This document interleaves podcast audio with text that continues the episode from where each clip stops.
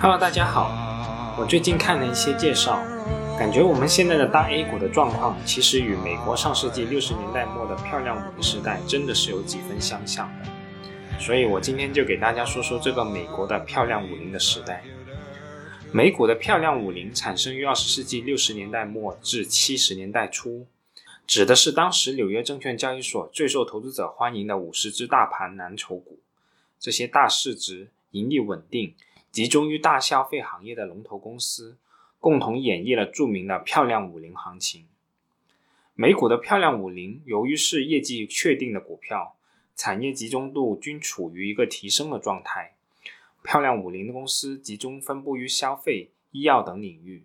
整体的净资产收益率波动不大，并且持续在较高水平上领先标准普尔五百指数的整体净资产收益率，估值水平长期高于标普五百。尤其在一九七三年初，标普五百的 P/E 是十九点二三倍，而漂亮五零整体 P/E 高达四十一点二二倍，泡沫达到最大。从宏观环境的角度，二十世纪六十年代是美国经济发展的黄金时期。一九七一年十二月，以史密森协定为标志，布雷顿森林体系崩溃，美国经济陷入低迷。为了应对经济的下滑，美国实行宽松的货币政策。在此期间，联邦基金利率一直在低位徘徊。美国经济开始从危机中逐渐复苏，经济快速增长，接着国际收支也明显改善。物价水平也有所回升。漂亮五零中有大量偏消费的标的，这与那时候的人口结构和消费数据的变化直接关联。从人口结构的角度看，二战后由于经济的快速发展，美国出生率急剧上升。战后第一波生育高峰到来，婴儿潮中出生的第一代人在上世纪七十年代左右成为青年人。一九六四年。美国十八至六十四岁人口占总人口的比例达到二十世纪的最低点，占比是百分之五十四点二四，随后迅速上升。由于该年龄段人口消费倾向较高，随着在总人口的占比不断提升，全社会消费增速不断提高。一九六四年前后，美国个人消费支出占 GDP 的比例从不到百分之六十，持续上升至一九七三年的百分之六十三点六。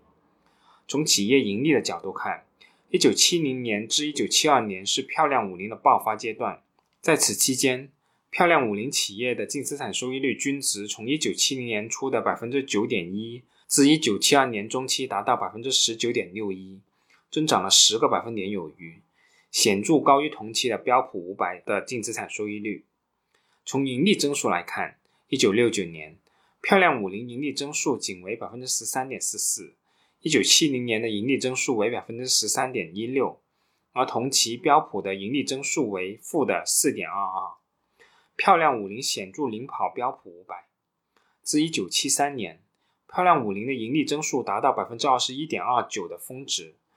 从每股收益的增速来看，此阶段的漂亮五零爆发尤为明显。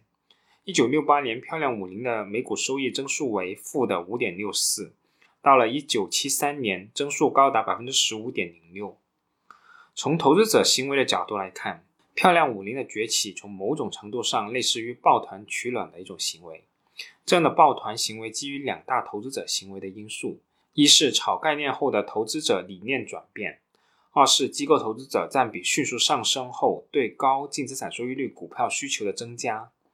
那么，美国这个漂亮五零可以有什么值得我们去参考和借鉴的呢？首先，主要集中在消费、医药等领域。进入二十世纪六十年代以后，美国的人均 GDP 首次突破了三千美元。到了七十年代初期，美国的人均 GDP 首次突破五千美元。人民收入的提升带来了消费的爆发式增长和医疗行业的巨大发展。按照一九九零年美国证监会分类标准对七十年代美国漂亮五零的企业进行分类，消费行业的公司数目最多为十三家。占比高达百分之二十六，其次为医疗保健行业的公司有十二家公司，占比达到百分之二十四。同样，A 股漂亮五零公司所在的食品饮料和医药生物行业也居于前列，五十家公司中有八家属于食品饮料行业，占比百分之十六，居于所有行业的第二位。生物医药有五家公司，占比为百分之十，位居第三。其次，业绩增长稳定，净资产收益率较高。二十世纪七十年代初期，美股漂亮五零公司与最近五年 A 股的漂亮五零对比，业绩均处于稳定增长的状态，净利润率维持在高位，P/E 估值长期高于标普五百，同时平均的净资产收益率波动率较小。美股漂亮五零维持百分之二十左右的净资产收益率上下波动，A 股的漂亮五零在百分之十六左右的净资产收益率上下波动。A 股的漂亮五零公司是略低于美股的。再次，所处行业集中度处于提升的状态。对比中美的漂亮五零所处的行业，可以发现，美股漂亮五零所处的行业均呈现集中度提升的态势。例如，美股漂亮五零主要集中在消费和医药等领域。拿消费行业集中度来看，二战以后，得益于人口因素，消费率较高的人口占比不断提升，导致的结果就是消费增速的持续提升。同时，也出现了消费品上市公司强者恒强的局面。美国消费行业集中度自1958年开始持续提升，消费量加集中度都在提升的情况下。使得消费品上市公司的业绩持续增长，市场也容易给出更高的估值。而相对应的，当前中国的消费行业集中度也面临同样的趋势。根据国家统计局公布的数据显示，2018年40个行业中有23个行业集中度较2017年有所上升，其中漂亮五零所处的消费等周期性行业集中度提升较为明显，农副食品加工企业数量下降尤为明显。食品制造业、纺织服饰业等行业集中度也有明显的提高，主要原因在于周期性行业进行供给侧结构性改革，淘汰落后产能，化解产能过剩的问题；中小企业逐渐退出市场，产业集中度提高，以及消费行业的品牌化和消费升级的趋势。那么，是否中国的行业集中度在很短的未来的某个阶段就不再提升了呢？未必。参考过去二十年美国大部分行业集中度的变化情况，原本集中度就很高的行业集中度提升的幅度也还是很大的，继续体现出强者恒强的特征。其中，综合航空运输行业由一九九七年的百分之二十九大幅提升至二零一二年的百分之七十一；食品饮料行业由一九九七年的百分之三十至二零一二年达到百分之三十八。因此，在未来可预见的时期内，参考美国长期行业集中度的变化，中国的消费、金融、航空等行业集中度仍将会继续提升。中美两国漂亮五零最大的不可比之处就在于，美股的漂亮五零剔除通胀以后成长性并不高，而 A 股的漂亮五零业绩增长含金量更高。从绝对值上来看，美股漂亮五零盈利表现出明显的领先优势，但是考虑到通货膨胀的因素。美股漂亮五零的实际业绩增速则大打折扣，尤其在通胀较高的1967年和1970年之间，通胀达到百分之十左右。1974年，美股漂亮五零的每股收益剔除通胀因素以后，增速接近为零，甚至到1975年则为负值。而 A 股的漂亮五零净利润增速剔除通胀因素后的实际增长则更高也更稳定。二零一二年以后，实际增长均维持百分之十五以上的增速。从销售净利率的角度来看，A 股漂亮五零销售净利率二零一二年以来基本上维持在百分之十以上，甚至一度达到百分之十五。相比之下，美股漂亮五零的净利率基本在百分之八左右波动。那我们 A 股的漂亮五零又将何去何从呢？分析美股漂亮五零的崛起和衰落可知，美股漂亮五零崛起于宏观经济见底回升。人口红利带来的消费倾向和消费数据的上行，以及相对宽松的流动性环境，叠加漂亮五零公司所属行业集中度上升，企业业绩大幅上行增长，加上流动性环境带来了估值上行的条件，属于典型的戴维斯双击，并且由于机构投资者占比迅速增加和投资理念更加偏好价值投资，投资者对漂亮五零的集中追捧，使得估值泡沫化。美股漂亮五零衰落于宏观经济见顶、通胀上行的滞胀环境，进而企业盈利也大幅下行，高估值的泡沫被戳破，泡沫破裂的原因总结成一句话就是：漂亮五零的高估值基础不在。那么对于当前 A 股漂亮五零来说，那么对于当前 A 股漂亮五零来说，跟美股漂亮五零相比，可比的因素在于四个方面：一是行业的因素，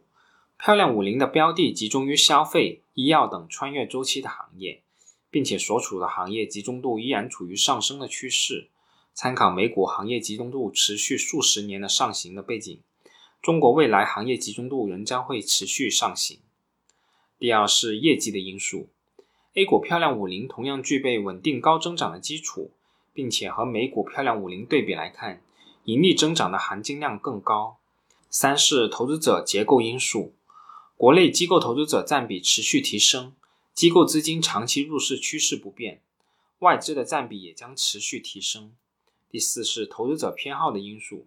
在市场稳定扩容、小市值标的持续走弱的背景下。投资者更加偏好稳增长，并且相当一部分投资者认为未来市值偏好将长期存在，因此市场结构分化将长期存在。但需要说明的是，由于 A 股机构投资者占比还是比较低的，投资者结构的长期化趋势并不能代表中期市场偏好的一致性。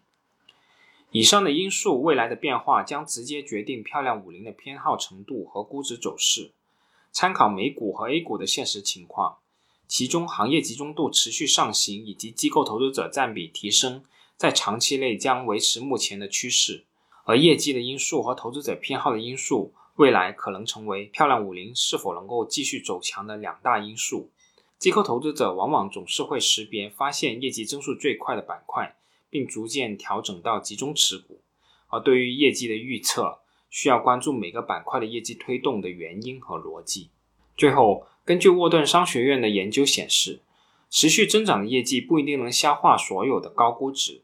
在一九七零年后三十年的百分之九十的时间里面，买入并持有美股的漂亮五零的组合均具备超额的收益。但是，若在百分之十最高估值时间内购买漂亮五零的组合，那么即便持有组合至一九九八年，都难以跑赢标准普尔五百指数。好了。我们今天就先说到这里，我们下次再见吧。